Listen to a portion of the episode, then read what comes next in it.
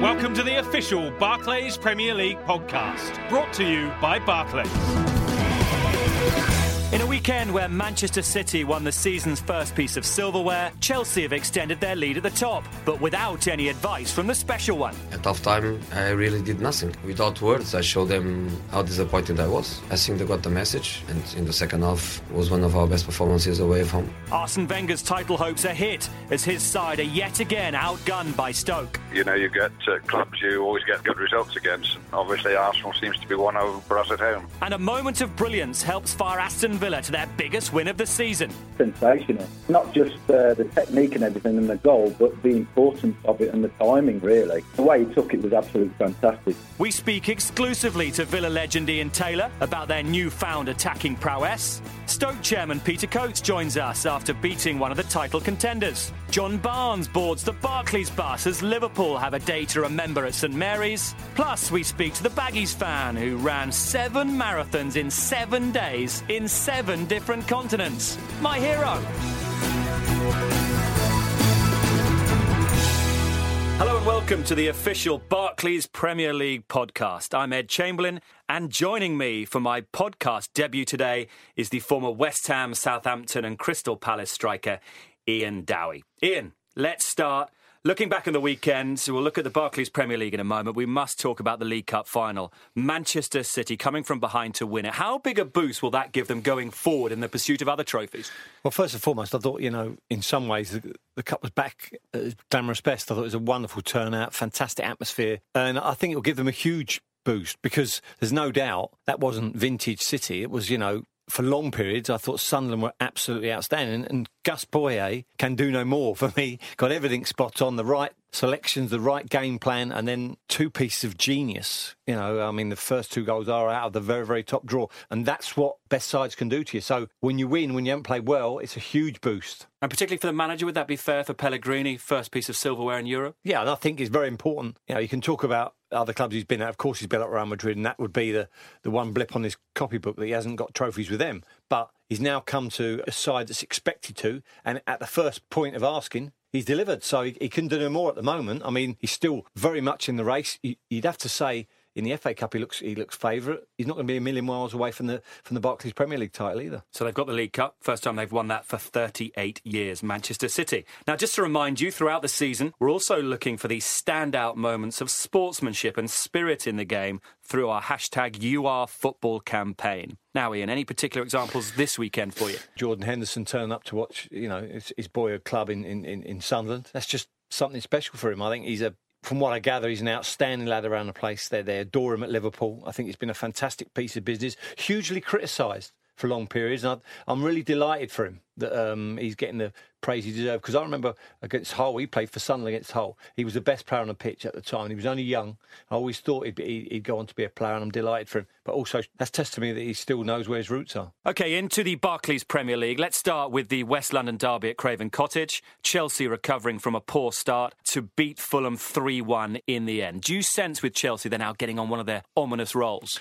Well, I've, I've sensed for a while that they, they find a way to win without ever being at their very best. Uh, I like their defensive setup. I think Matic has been a huge addition to the Barclays Premier League side because obviously yeah, he can't play in the cup competitions. For me, that's a very important addition to the squad, and it's allowed them to do what they do. You know, to go and be more expressive and let the front four get on with it. And they are as they're very very effective. Well, certainly the, the three behind the one are very effective. So interested to see um, they find a way to win again. The question afterwards is what did Jose Mourinho say at half time? Well, hat trick hero Andre Schürrle explains the dramatic turnaround in the second half. Yeah, it was like 10, 15 seconds in the dressing room, told us something I don't want to tell here, but um, then he left us, and uh, everybody knew we need to change uh, our face, and everybody has big respect for the manager, and uh, everybody knew when he was coming to the dressing room that everybody played uh, really bad. And uh, everybody wants to uh, motivate himself and uh, get out with more aggressivity and uh,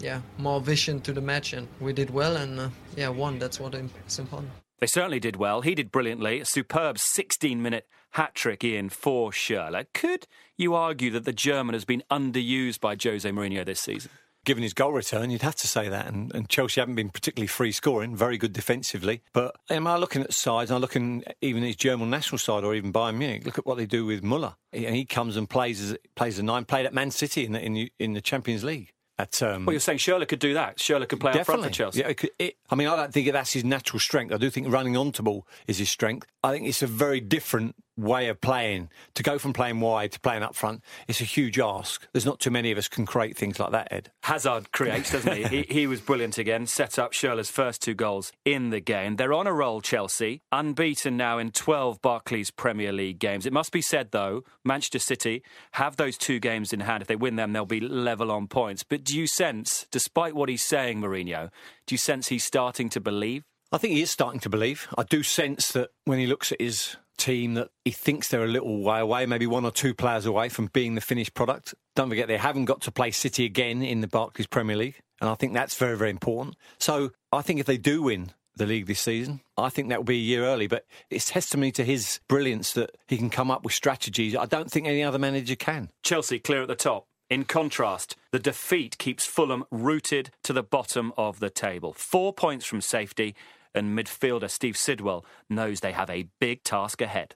Obviously, looking at the teams that we've got to play against as well, it's going to be most of them in and around us, which is great. Obviously, if we can take points off of them, that's what needs to be done. Down the bottom of the league, there's no easy wins. Um, you're not going to get any luck. It's all down to hard work, and we've shown that of late. But we just need to have that little bit of quality and hopefully get a little bit of luck. And uh, ten games to go, all cup finals now, and we dig deep. Big games ahead for Fulham. It was the same old problem, wasn't it, Ian? Sidwell and, and, Parker for 55 minutes were excellent. When the goal went in, it was the belief went out of them. You know, and I think against the, the better sides, you, you need you do need something to hang on to. You know, and they didn't have that. And then looking forward, they they know. That some of them players looking around thinking, where's the goals going to come from? What about the new manager? Have you, have you seen improvement under Magath? Yeah, I have a little bit. Um, I've got some reservations about the implementation of you know, a, particularly aerobic training method so late in the season. I, am a great believer in aerobic training. Ed. I mean, I've, I've, always done it myself, and even at the elite level in in the Barclays Premier League, we always made sure that we were very aerobically fit. But I do think you need back off before the game.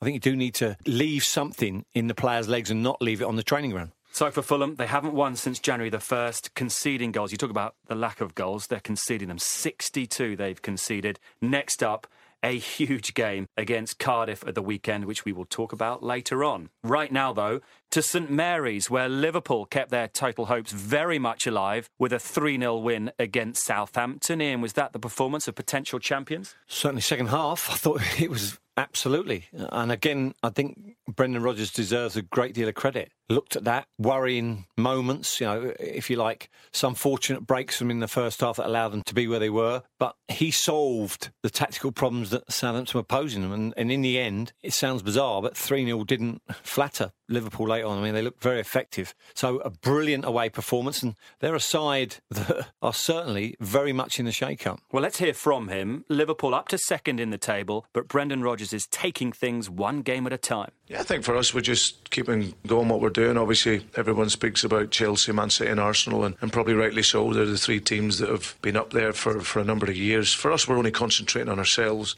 I take great pride in working with the players, and I take great pride in watching them, how they've developed over the 18 months. And for us, we, we just want to keep improving. I think mentally we're getting stronger all the time. Tactically, you know, it's a number of formations that we've played this year. Our style will always try to be the same, but it's good to have that flexibility in the team. And as I said, we just want to keep winning games. 10 games to go now, and we'll just see where it takes us. Which is what his team are doing. They're unbeaten in the league in 2014. They've won seven of nine, 23 points from 27. They are flying. Luis Suarez scoring again, Ian, a goal and two assists on his 100th Barclays Premier League appearance. But could you argue the best thing to come out of the weekend after whatever everyone had been saying was at the other end, a clean sheet for Liverpool. Yeah, very important because they have been shipping goals away from home, particularly. I also think when Brendan Rodgers talks about the way the way they play, I think he's changed the way they play over the season. They're a lot more counter attacking. You know, that mind other sides having more of the ball. And then what they do is they, they look that forward pass early into their front three, which are their best part of their game. And it's really, really effective. You know, you think about the ability to be able to counter punch very, very, very successfully. And they do, they do it brilliantly. So I think he's got into the real world rather than just this philosophy we're going to dominate possession. Now he's looking like a side who can soak up pressure, but also can dominate the ball. But most of all, are effective when they have the ball. How big a factor in all of this is the fact that this is their sole focus? They can focus solely on trying to win win the Barclays Premier League? We talked about Fulham. You can leave a lot in your legs.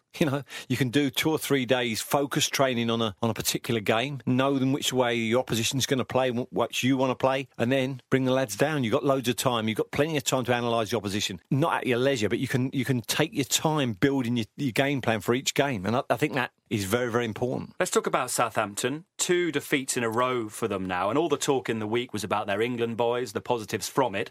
What did you make of them at the weekend? There's nothing wrong with their England boys. I mean, I, I think James is another one who's going to be, go on to be excellent. Lallana was outstanding, as was Shaw. But they have to find a different way when a certain way is not working. Again, it's okay saying that way. They've been away to West Ham, a side that I love, but I thought Southampton would go there and cause them problems.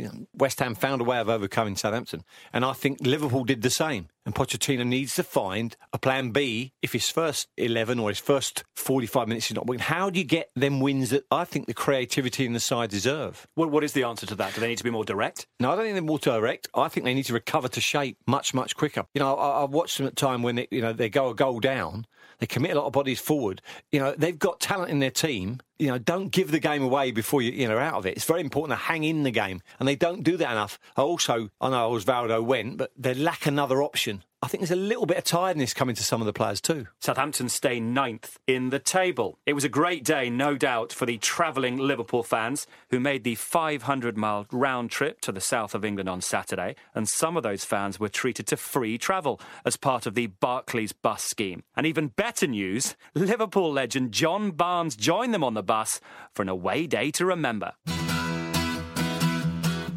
I think it's a great little idea. It just gives fans a little bit back as some reward for the loyalty of following your club. I think it's great. I think it should be done more often. You should treat and you should respect the people that follow you. And this is just great. It's a great scheme. The free travel. I don't know about me being on bus with them. I don't know if they're very happy about that. But, but free travel, yes, because it's so expensive now to follow your football team. If you think about the combined total that you have to spend, so for the very fact that a lot of some of that can be alleviated by the gestures that Barclays have made by putting on free buses, is fantastic. I think uh, the away game still gives the fans the real taste of football, and it just reminds you what you know the, the football's all about.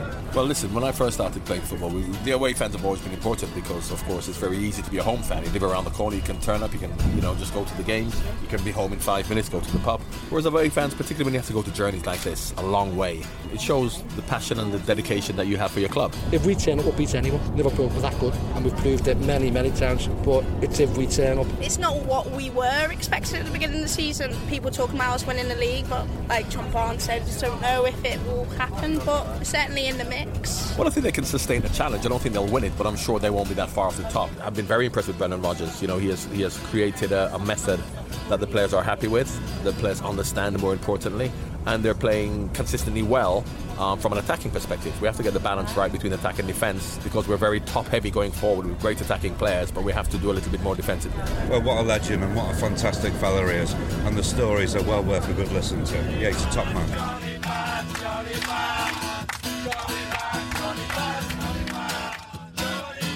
It's brilliant, that, isn't it, Ian? A couple of reasons, really. John Barnes telling stories, singing with the fans, and also this free travel. Great innovation because away fans are such an important part of our game. Yeah, I think they're hugely important. You've, you've seen some fantastic away followings. I was fortunate to play for West Ham, whose away following was, was, was magnificent too. I think it's really important that when you go to games, that the, the Barclays Premier League games particularly, you need you need away following to create that atmosphere. And I think that's what the bonus of this scheme is. It's, it allows people to go, and it is normally too expensive, as John says. Allows them to do, be able to do that. And there's nothing better than an away win. It sounds like winning at home, but when you win away, there's something special. Imagine the, the journey back is flies by. I bet. Yeah. He's still got a decent voice, hasn't he? He's got a very good voice. now, for more photos and details about Saturday's trip, just go to the Barclays Football Facebook site. The next Barclays bus scheme will be taking place on Saturday, the 29th of March, with Manchester City fans travelling down for the big game at Arsenal. So keep an eye out for that. Now, coming up, we'll be speaking exclusively to the Stoke City chairman, Peter Coates. You're listening to the official Barclays Premier League podcast. Right, back to the weekend's matches as Arsenal's title challenge took a blow on Saturday, with Stoke battling their way to a hard earned 1 0 victory at the Britannia. The game was decided from the penalty spot, and Stoke scorer Jonathan Walters admitted he was surprised he had to take it. To be fair, Charlie took the last one, and um, I was looking for. I thought he was still on the pitch. I was looking for him, and he wasn't there. So I thought, you know, step up and take it, and glad to put it away. To a man, I thought we were first class. I thought first half we dominated it possession wise, passed it really well. Everyone wanted to get on it, and um, we done the you know the hard bits. We done them well, and um, it paid off in the end. Well, to discuss this impressive win, I'm delighted to say we're joined on the line by the Stoke City chairman, Peter Coates. Thanks for joining us, Peter. Why is it that you always seem to be Arsenal at home? Well, sometimes happens with football clubs, doesn't it? You, uh, you, you, know, you get uh, clubs you always get re- good results against, and obviously Arsenal seems to be one of them for us at home. And good to see the Britannia rocking again. Yes, it was good. We all had a good day. Um, three vital points for us here really pleased. And a word about Jonathan Walters. We just heard a clip from him talking about the game. He's quite a character, isn't it? When you when you consider what's happened to him, particularly from the penalty spot this season. John's a great lad. You know, he's been with us now. I don't know how many years. It seems like forever. But he's what you know with John. Every time he goes out, he gives you everything. And I always think with any footballer, you you can't ask for any more than that. And that's why John's a big favourite with us all. Hi, Peter. Iain Dowie here. I was just just wondering, you know, Mark Hughes has obviously got a fantastic record with four different clubs against against Arsenal. I wonder when you when you move from Tony to Mark, it doesn't seem to me it was a quantum leap, a totally different manager. It was a similar style based upon good organisation. Is that what you felt? No, we we we, we didn't. When we appointed Mark, just as as the same with Tony, we didn't we didn't ask them how they're going to play. We we, we know enough about them anyway, so uh, it's up to the manager how he plays. And I don't think there's any one way to play football. It's uh, we need variety. We don't want a, boring uh, La Liga. And on to 30 points, Peter, now, which is a magical figure at the moment. You don't really need to look downwards anymore, do you? We, would like to win another, at least two games, if not three. And we've got a got a decent run in, but you've got to win your matches, haven't you? It's very much in our hands. Yeah. And the home form, I was just saying, is absolutely crucial for you, isn't it? Such a difficult place to go, the Britannia, for other teams. It's going to be very important to us, and we've uh, yeah, we've got a good record at home. We've got to maintain that. We've got uh, our next home game is West Ham, so that'll be a big game for us. And of course, we've got we've got Norwich on Saturday. They're in the same position as we. I think we've got one point more than they have right now. And good luck with that. Just just finally on this season. I mean, you've been in football a long time, particularly with the bottom half of the table. Can you ever remember a season like this? I don't think I have seen. It's never been quite so tight. I'm sure somebody can pull some record out, and it might have been, but it's very unusual to be 11 teams and so little separating us, and it's varying all the time from you know week week week to week. But uh, no, it's an unusual season, and uh, and one for testing your nerves. I bet. Well, congratulations for the win on Arsenal at the weekend, and good Thanks luck going forward as well, Peter. Thanks for joining us. Thank you. Ian, it was great to see the fans jumping again, as I said to Peter, at the Britannia Stadium. There was a dodgy period in the season for Stoke, but how do you sum up the overall job that Mark Hughes has done there? He's evolved the team. I think that's very important. Everyone talked about this revolution that needs to happen. I think that's disrespectful uh, for the manager before, who did a fantastic job. What Mark Hughes has done, he's gone back to the way I think he had it at Blackburn. You know, they were very difficult to beat, in your face, dogged, but passed the ball around when they had it. And I think that's where they are. They're a very good Barclays Premier League outfit now. They're 13th in the table, and as I said to Peter Coates, they have reached that 30 point mark. As for Arsenal, it was a damaging defeat which sees them drop four points behind leaders Chelsea. Here's the verdict of midfielder Jack Wilshere. We know what to expect when we come in. You know, it's going to be a tough game. We have to fight and and win second balls, and then we have to take the opportunities when they come. You know, we didn't do that today. You know, we had a few chances in the first half, and we didn't take them, and then you know you're going to get punished here. We weren't our best, you know, but sometimes you don't have to be. You know, I think we did enough to win the game. We had a few chances in the first half where if we put them away, you know, we go in one up at half time. It's a different game. You know, we can sort of try and see the game out, but instead, you know, we're searching for a goal, and, and they're searching for a goal, and you know, it was an open game, and you know, we're disappointed. Jack says, Ian, they had chances in the first half. The fact is, though, they didn't manage a single shot on target in the second half. Did they do enough for you? No, no. I, I think um, when they've been found wanting once or twice this year, that spark's been missing. And, and okay, you, can, you, of course you can look at the you know the, the, facts that Ramsey and Walcott are missing, but you know in terms of creativity, you'd think with Rosicky, with you know with, with Cazorla, with Ozil who stays on the bench, big surprise for me a, a real big surprise because I did think his creativity going forward was quite decent. Yeah, he gave the ball away once or twice. He was trying to create things, and he's not in the team to run around. That's not what he does. He just he has them little bits of magic. His chance creation is still very good. So it surprised me that you'd have started bench. him. I would have started him without doubt. How damaging do you reckon that defeat is going forward and their hopes of winning the title? In my view, I don't think they can win the Barclays Premier League title now. I think that's that damaging. Why not? Because they've got some tough games to come against, I think, better opposition than Stoke. And you need to go to place. I know they've done brilliant this year, Stoke at home, against the bigger sides. And you could argue that, you know, they, they beat most of them. I just felt that it's a test to me to way you can play against Arsenal that other sides will look at. I think people will look at it thinking, we play this way will stop them winning games. And I think they've got a certain way of playing. They can't grind out a game. They're going to have to, though, aren't they? With the three away trips in the next four, they go to Spurs, North London Derby, Chelsea, Everton, throw in a game against City as well. It's brutal, isn't it? It's brutal. I mean, and if, if they were if they were to win them th- in three games that are coming up, then of course they can win it. I don't see that happening. Can you see Chelsea, for example, shipping that many points? I don't think you can. So it's not so much the fact that Arsenal aren't very well equipped to go on a good run. I don't think Chelsea are going to drop enough, or Man City are going to drop enough points. So for me, that's a hugely damaging at this stage of the season. Tough run ahead for Arsenal then to another home team to leave it late to steal the points, and that's Everton, who edged past a resolute West Ham side thanks to substitute Romelu Lukaku's 81st minute strike. And it was the perfect way for the Belgian to mark his return after a month out with an ankle injury. I want to thank the medical staff here and in Belgium that they helped me to get back fit, and uh, now I want to help the team to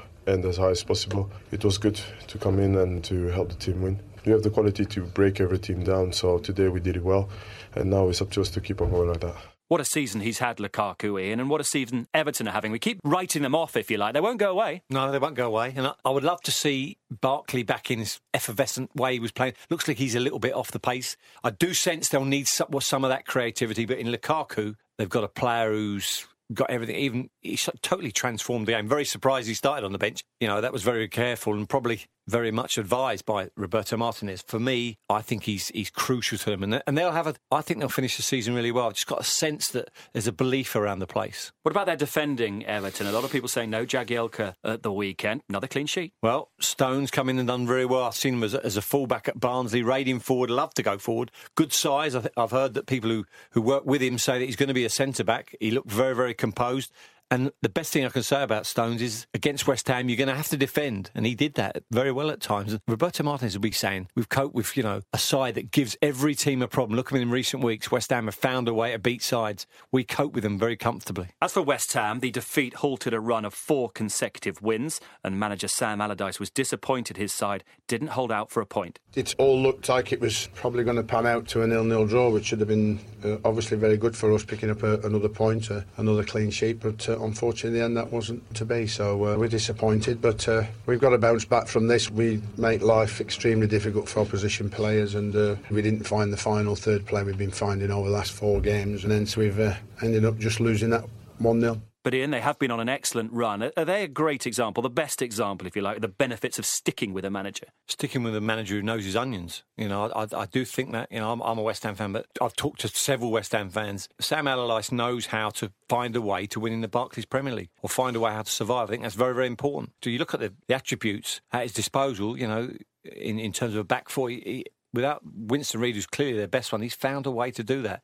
So for me, yeah, course the board deserves huge credit for having been brave enough to stay with Sam. West Ham stay in the top half. They are 10th on 31 points. Now, coming up, we'll be focusing on the other end of the table and speaking to Aston Villa legend Ian Taylor.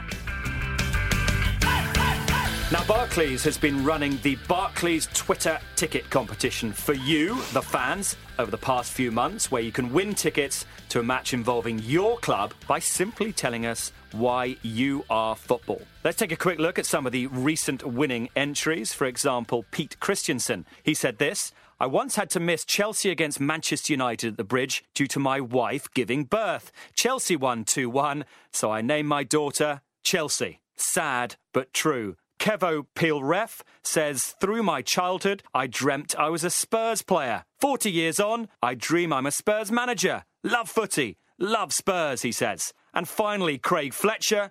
He says this nothing compares to hearing Z cars ringing around Goodison Park before kickoff at the People's Club. Hashtag you are football. Iain Dowie, you must remember a few famous football songs, surely. I quite like the Z cars coming out. I think Goodison's a fantastically atmospheric ground, but I mean, I've got a little. It was not so much a, a, song for the crowd, but the crowd singing about a player. And we played. I think it was at West Ham. We played Chelsea at Stamford Bridge, and, and they had Tony Cascarino in the side, and it was just one of the funniest chants I've heard. They said, "We don't, we don't need another hero. We've got Tony Cascarino."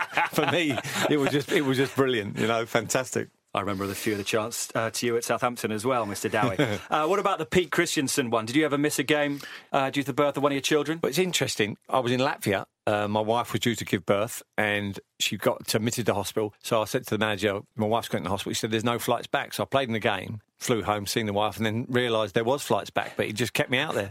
Luckily, we won 2 1 and I scored a goal, so everything was all right in the end. But nonetheless, yes, I did miss my birth of my first son, Oliver's birth with his one mum. I imagine Debbie Dowie wasn't best pleased.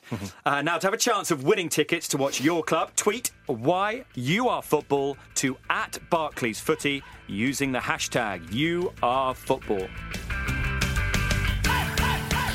I'm here with Iain Dowie as we continue our look back at the weekend's action.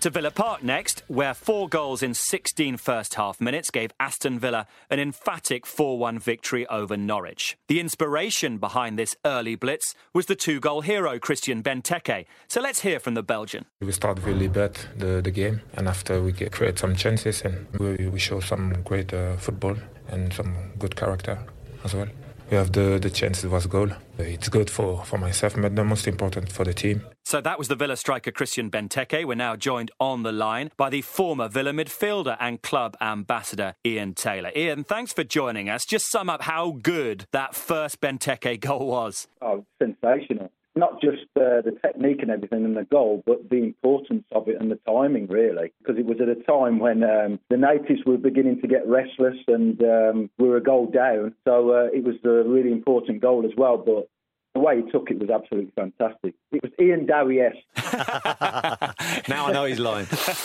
you, you, said you said you were worried. I mean, after that Hoolahan goal, were you with the Villa fans in fearing the worst once more? Oh yeah, definitely. Um, especially with the home record we've got, everybody was sort of thinking, "Oh no, here we go again," kind of thing. But um, as Christian just said, it, they showed a lot of character. The timing was good, like I say, uh, because it wasn't too long after they scored that we got the goal back, so it was good timing just at the right time when I thought, oh, the crowd's going to start to go here. Because obviously Norwich would have had a game plan to sort of keep the home crowd quiet. Because if they knew they could do that, then they'd have a good chance of winning the game.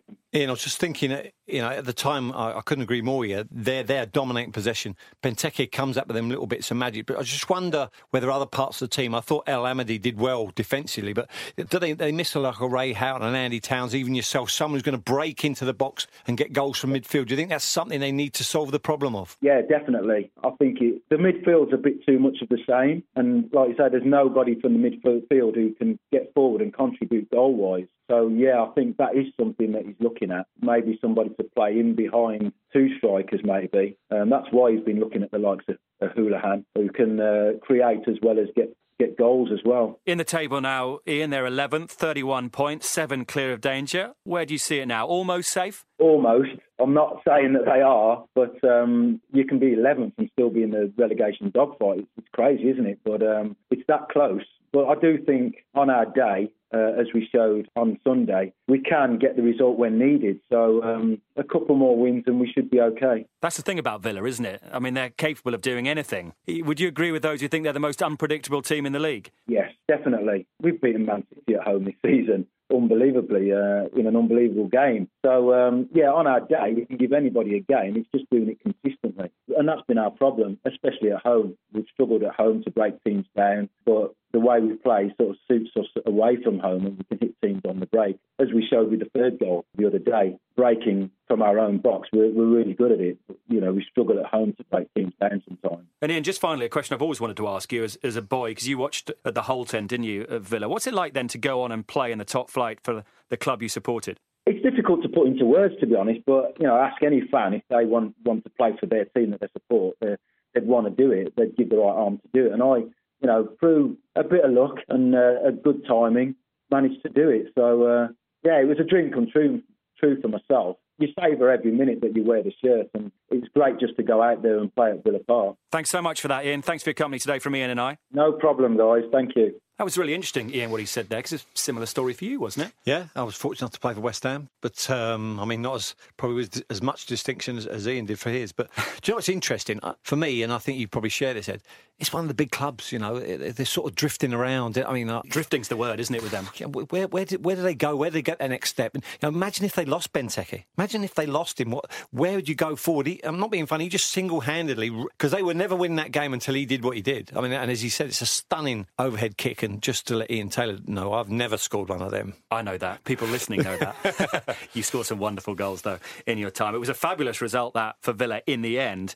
But for Norwich, their fourth away defeat in a row, and manager Chris Hughton wants more from his players. We should have done better. One, you can't allow him to play the type of balls in, particularly to somebody with the power that Benteke's got. But as defenders, we've got to deal with that better. It's part and parcel of the game. He is, no doubt, on top form, an exceptional player. But we have to deal with them things. And, and as a team, even at 2 1, even if you accepted that Benteke's power allowed him to get the, the two goals that he got. Then you know we have to gather as a team and we have to make sure that at, at two one that we stay in the game. But we didn't, and their pace took over from that moment. And uh, so at four one down, there's there's no coming back. The problem remains goals, one at the weekend for them. Do you have sympathy for Chris Hughton the way it's going? I'm a great admirer of Chris Hughton. I think he speaks absolute sense. We talked about staying in games. That's what he should do. Don't forget that you know they've had some magnificent results of late. Even at home, a draw with Man City, draw with Chelsea. They've been decent, and they're, they're decent at home. And I think Chris will be fine. I don't know why he comes under pressure, but he seems to all the time. So, Norwich, 15th in the table, 28 points. That is four points clear of danger. Now to another team to go down to a 4 1 defeat at the weekend. Hull City, blown away by Newcastle at the KC Stadium on Saturday. A superb performance by Newcastle, but Ian, we know, overshadowed by the incident involving Alan Pardew and David Meyler, the midfielder. Now then, you can't defend what Alan Pardew did, but can you understand the heat of the moment as a manager what happened? Yeah, you can. I can understand it in the heat of the moment. I had a video of myself on the sidelines done for me by, by, by my, one of my assistants, and it was camera focused on me, and I watched it back. I've got to say, I was embarrassed with my behaviour. You know, he ranting at the fourth official, negativity, nothing positive. It actually never helped to win the game or lose the game. And my view is you should be concentrating on what the team's doing well. You know, Alan Allen has said said he's sorry. Hopefully, they move on from that. Yeah, he's set to be punished accordingly by the FA. The sadness about it from a Newcastle fan's perspective, Ian, is, is overshadowed what was a, a brilliant performance. They scored more goals in that game uh, than in the previous nine Barclays Premier League matches. If you'd have said to me two or three weeks ago, I would have fancied Southampton to have a better end of the season. Now they're looking a little bit of daylight, and um, I think Alan Pardew's doing a very, very good job. Uh, Remy's been a hugely important player in that, but Sissoko looks a brilliant signing at the money he spent, and once again they, he comes up with very good bits of business. So he's doing a great job, and he will just be disappointed with his reaction at the weekend. You talk about space. Newcastle in eighth, four clear of Southampton, only two behind Manchester United. As for Hull, Liam Rosenior summed up the mood in the camp afterwards. It was a disappointing day for everyone connected with the club. Started the game very well, had a good chance, and seemed like the, the theme of the day. They hit us on the counter attack, 1 0 up, and then we're back. Two, three great chances hit the bar. And then obviously the second goal for half time, like a mistake from our point of view. But I think we've got a really strong group here, and I've got no worries about brushing this off and going again. He's not worried. They've had such a good season, and these were two of your old clubs, of course. Mm. But Hull, they've had this blip, particularly at home where they've lost three of the last four. But it takes nothing away, does it, from what's been a fantastic no, season? brilliant season. It just goes back to the fact is possession counts for nothing. You know, counter attacking is such a huge part of the game, and Alan Pardew's game plan worked perfectly. And I just sense they need to tighten up a little bit, particularly at home. They were brilliant at home, winning the game 1 0 at the KC. I think Steve Bruce will need to tighten that up. You talk about possession. That leads me nicely to our next game, which is Swansea Crystal Palace in South Wales. A Glenn Murray penalty salvaging a draw for Crystal Palace, which we're talking about in a moment. But when you refer to possession, you automatically think of Swansea these days. Was the weekend typical of their season? Yeah, typical of the season. But I thought also, you know, it was a fantastic opportunity, a brilliant save to stop it maybe in 2 0. You know, sometimes keepers keep you in games, and I think Julian Speroni did that. I thought their, their first half display was magnificent. But again, Tony Pulis finds a way to change that. It's a sea change in the way the game's going. They play a lot more direct. He takes Tom Ince off. They go with two up front, and all of a sudden, it's more, all right, it's more industrial to football, but Swansea struggle to cope with it. 69 possession for Swansea this time around. Let's hear from their goalkeeper, Michel Vorm, who's been speaking about their precarious league position. Yeah, it's very tight, but I think if we uh, keep on going what we what we can do, especially the last few games, you know, I'm 100% sure we don't have to worry, you know. And the next home game, uh, I think, is West Brom. These are the games you need to win. We have now no game next week, so that's also good in a sense. When we're back against West Brom, we're 100% fit and uh, uh, win that game. It's a, a, game that leaves them 14th. They're on 29 points, five clear of danger. He's 100% not worried. You worried at all for him? No. I do sense they've got enough in the team, and of course they dominate the ball well enough. I just think they've got enough armaments to hurt teams. It finished 1 1. The saviour for Crystal Palace was their forgotten man, Glenn Murray, who came off the bench to score his first Barclays Premier League goal after almost nine months out with a serious knee injury. No, it was just it was a good goal for the team. Do you know what I mean? It was a good draw away at Swansea. We felt we could get some coming here today, and uh, luckily we have. We obviously pushed. Uh, we tried tried hard towards the end to, to grab the win, but it wasn't to be. And uh, it's a good place to get a point. It's in our own, own hands, isn't it? We've got to beat the teams we've got left to play, and uh, and we'll remain in the Premier League. It's uh, it's nice to be in our own hands this uh, this late on in the season. Ian, he falls into the category of the hashtag you are football, doesn't he? Brilliant to see him back and back scoring as well. Yeah, and, and single handedly uh, last year got them in a position where they had the opportunity to get promoted to the Barclays Premier League. You know, a wonderful goal return. Very serious knee injury. There's a lot of concerns about it. I think he had one or two little wobbles on his way back, but fantastic to see him back. And Tony Pulis shown a bit of faith with him, chucked him back in, believes he'll get the goals they need. Taking them to 27 points, do you see that potentially a crucial point at a place like Swansea going forward? I do. I think they've got Liverpool, Chelsea, and Man City to play at home. Some tough games coming up at home. So um, he'll need to get the odd point away from home. I think they've got a, a, a, vitally important couple of weeks coming up. Again, Tony Pulis is one of the managers who understands how to stay in this division. Yeah, what an impact he's had. It is fascinating at the bottom of the Barclays Premier League, and we'll round off our weekend review at White Hart Lane, where Spurs ground their way to a 1 0 victory over relegation threatened Cardiff. And this, Ian, for Spurs, it was just all about the win, wasn't it? Yeah, Cardiff will take very little out of it, but, but should when you when when Ole Gunnar Solskjaer analyses it, should take some things out of it. But Tim Sherwood, trip to Europe, finds a way to get the job done, and even more important, a lad who's been out of form takes a goal and, and, and looks I think, like he, he did at Valencia, he looked like a natural goal scorer again, and I think he's he should he should be should have done better. I don't understand why he hasn't. I think he's a box player, but I'm delighted to see him get back on the score sheet. Yeah, he needed it, Roberto Soldado. His first goal in nine games, and the Spaniard strike partner Emmanuel Adebayor was asked how difficult it is when the goals dry up. Oh, it's a difficult one. You know, you start um, a little bit doubting yourself, and uh, you'll be like, okay, when am I going to score again?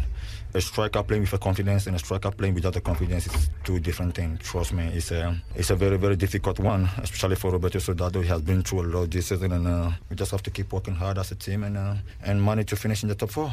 I'm not sure you ever experienced a barren spell, did you, Ian? What's it like for a striker having to go through that? Well, I mean, what uh, Emmanuel Adebayor says is right. You, know, you start making trying to concentrate on doing the thing, the other parts of your game better than what you're in the team for. Start coming deeper, maybe, you know, not making as bright runs, not trying things you would normally try. Confidence is a huge thing. So, yeah, it's difficult. Um, I thought so, you can see Soldado's reaction, what it meant to him, but I, it was a very good finish. And he didn't have one of them ones that go off, off his shin or something. It was a very good first touch and an excellent second one. So that'll give him a huge amount of confidence. His all-round game's been okay at times, but, you know, when you pay 28 million for a player, you need him to go straight into the side and score goals. Spurs still in the race for Champions League football, just four points behind Manchester City. They are in fifth. City, though, with two games in hand. Cardiff in trouble at the other end. A third defeat in four, and they remain three points from safety. However, manager Ole Gunnar Solskjaer is happy to still have the backing of the fans. Well, having 2,000 Bluebirds singing there is, is great. And towards the end, you can see, I think they're proud of the players. Because, you know, there, there were questions after last week you get a battering in terms of scoreline, but today was a team effort. They could see the team with passion and determination and dedication for the cause. We need to win five of the last ten, and to ask us to win the last five on the bounce is maybe too much, so why not start straight away? He remains positive. He talked about the fans there. Are you positive about their hopes, or is it too tough for them? I think it's a crucial game this weekend. I mean, I've got to say, his display this weekend was very good. I mean, I thought it was naive last week, if I'm honest. They did dominate the ball, but on the counter attack, you know, their team shape when they had the ball, they got picked off at will. This week, much more like a side, much more energy, much more togetherness. One or two great opportunities, but in the end, came up short, which is not the worst result. I just think this weekend's is what it's all about for Cardiff. I, I don't think if this result result goes against them this week. This is a doomsday game for both sides, in my opinion. It's Fulham. It's huge, as you say. I mean, you talk about six pointers. There's going to be every cliche in the book used ahead of this one. It's just simply a must win for both, isn't it? It's difficult to know where, where you go. You've got the two worst defences in the league and Cardiff who can't score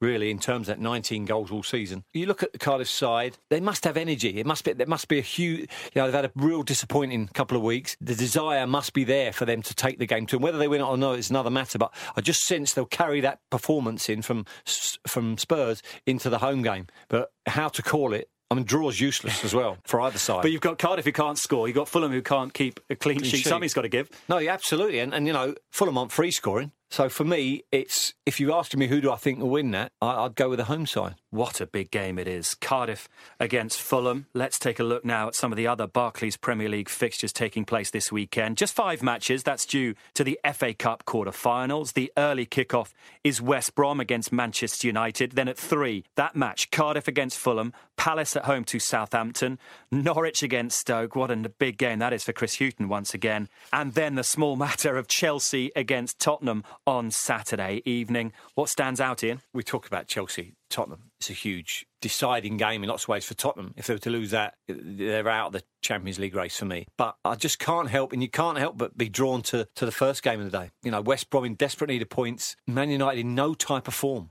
not quite understanding where they were. You know, for me, is it, is Fellaini back in the side? You'd, like to think so. I thought he did okay in the Palace win. You know, I, I didn't understand why he didn't play in Europe. So for me, they've had they, they, should be well rested, and they've been beaten already by West Brom. Don't forget, you know, with the two-one home defeat to, to West Brom. So for me, it's going to be interesting to see Man United's reaction to the disappointing week or so. As you say, that's the early kick-off on Saturday, and to help preview the game, we're joined now by a Baggies fan, Dave Heeley, who is blind, is an official ambassador for the Albion Foundation, and has been been raising money for charity by running back to back marathons, would you believe, and many other things besides as well. Welcome to the show, Dave. How are we? We're very well indeed. We'll talk about the game against United in just a moment, but is this right? In 2008, you ran seven marathons in seven different continents in seven days. I mean, that's ridiculous. yes, I did. Was, uh, now, now I reflect back on it, you know, you do think and uh, and challenge your sanity. But uh, yeah, it was a fantastic week. And you've done lots more besides, hasn't you, uh, to raise money for charity? Yeah, is that right? Yeah, yeah. I've done um, numerous London marathons, which is uh, you know a fantastic event. Uh, the seven marathons. I also done ten marathons back to back. we did seven countries, 700 miles on a bike last year. You know, it, it, all brings in a little bit of awareness, and hopefully brings in some funding for uh, very, very good charities. It is sensational. Fair play to you. It, it, really is brilliant. You've got the nickname, haven't you, in, in the Midlands, Blind Dave? And yep. I've been up to the Hawthorns a bit. You're a bit of a celebrity in those parts, aren't you? You use that word, not me, but uh, you are. But uh, yeah, yeah. Um, I think for you know for some of the, the things that I've been up to, a few people sort of know of me, and uh, it's nice. You know what I mean? It's it's nice that uh, people always give you a little bit of time. So uh, hey, I'm doing something right somewhere, I hope. Well, Dave, I'm a bit jealous of you running marathons. I Only I managed to do half marathons, but just interested to see how you feel the team's progressing under Mel. You know, for me, I'd just like to raise the point: was it a surprise, given that you always look very organised under Steve Clarke? You know, maybe nick the odd goal. Now to sort of play a more expansive, you know, style of football. Do you think it was the right change at the right time or not? I don't know. I think we've all got our own opinions of it, and I think me as a fan, I, I must admit, it was a sort of a tongue-in-cheek, scratching my head, thinking, why now is they you know, are they getting rid of Steve Clarke? Whether he was good or bad, I mean, that's that's everybody's opinion. And I like Steve, you know, I liked his style of football. But now they've got Mr. Pepper Melling, and uh, I'm hoping he's got enough time left in the season to sort of sort his own personal 11 out and put us, you know, back onto winning ways. And what about United? What about the opposition? You're catching them at a good time, aren't you? Well, you know, everybody's going on about United and, you know, the, the talk of when we took on Chelsea, you know, is it going to be 2 0, 3 0, 4 0? But, hey, we done um, United 2 1 back in September, and, hey, that not the team that they were. I mean, I, I remember going to, to the Hawthorns when I took Palace there, and you went two and up with about three minutes to go in a game that was vital for relegation, and the crowd were absolutely jumping. We we actually managed to equalise later on, but how important do you think the fans are going to be, Dave? I think the fans are going to be extremely important, and and I do believe that if they go back in the memory banks, you know, we had that five five at the end of last season, which was fantastic, and and I just think with some of the results that we have had against the supposed top team, I reckon the fans now, I reckon we can take points off Manchester United. That would get you lot boing boing again, that's for sure. Oh.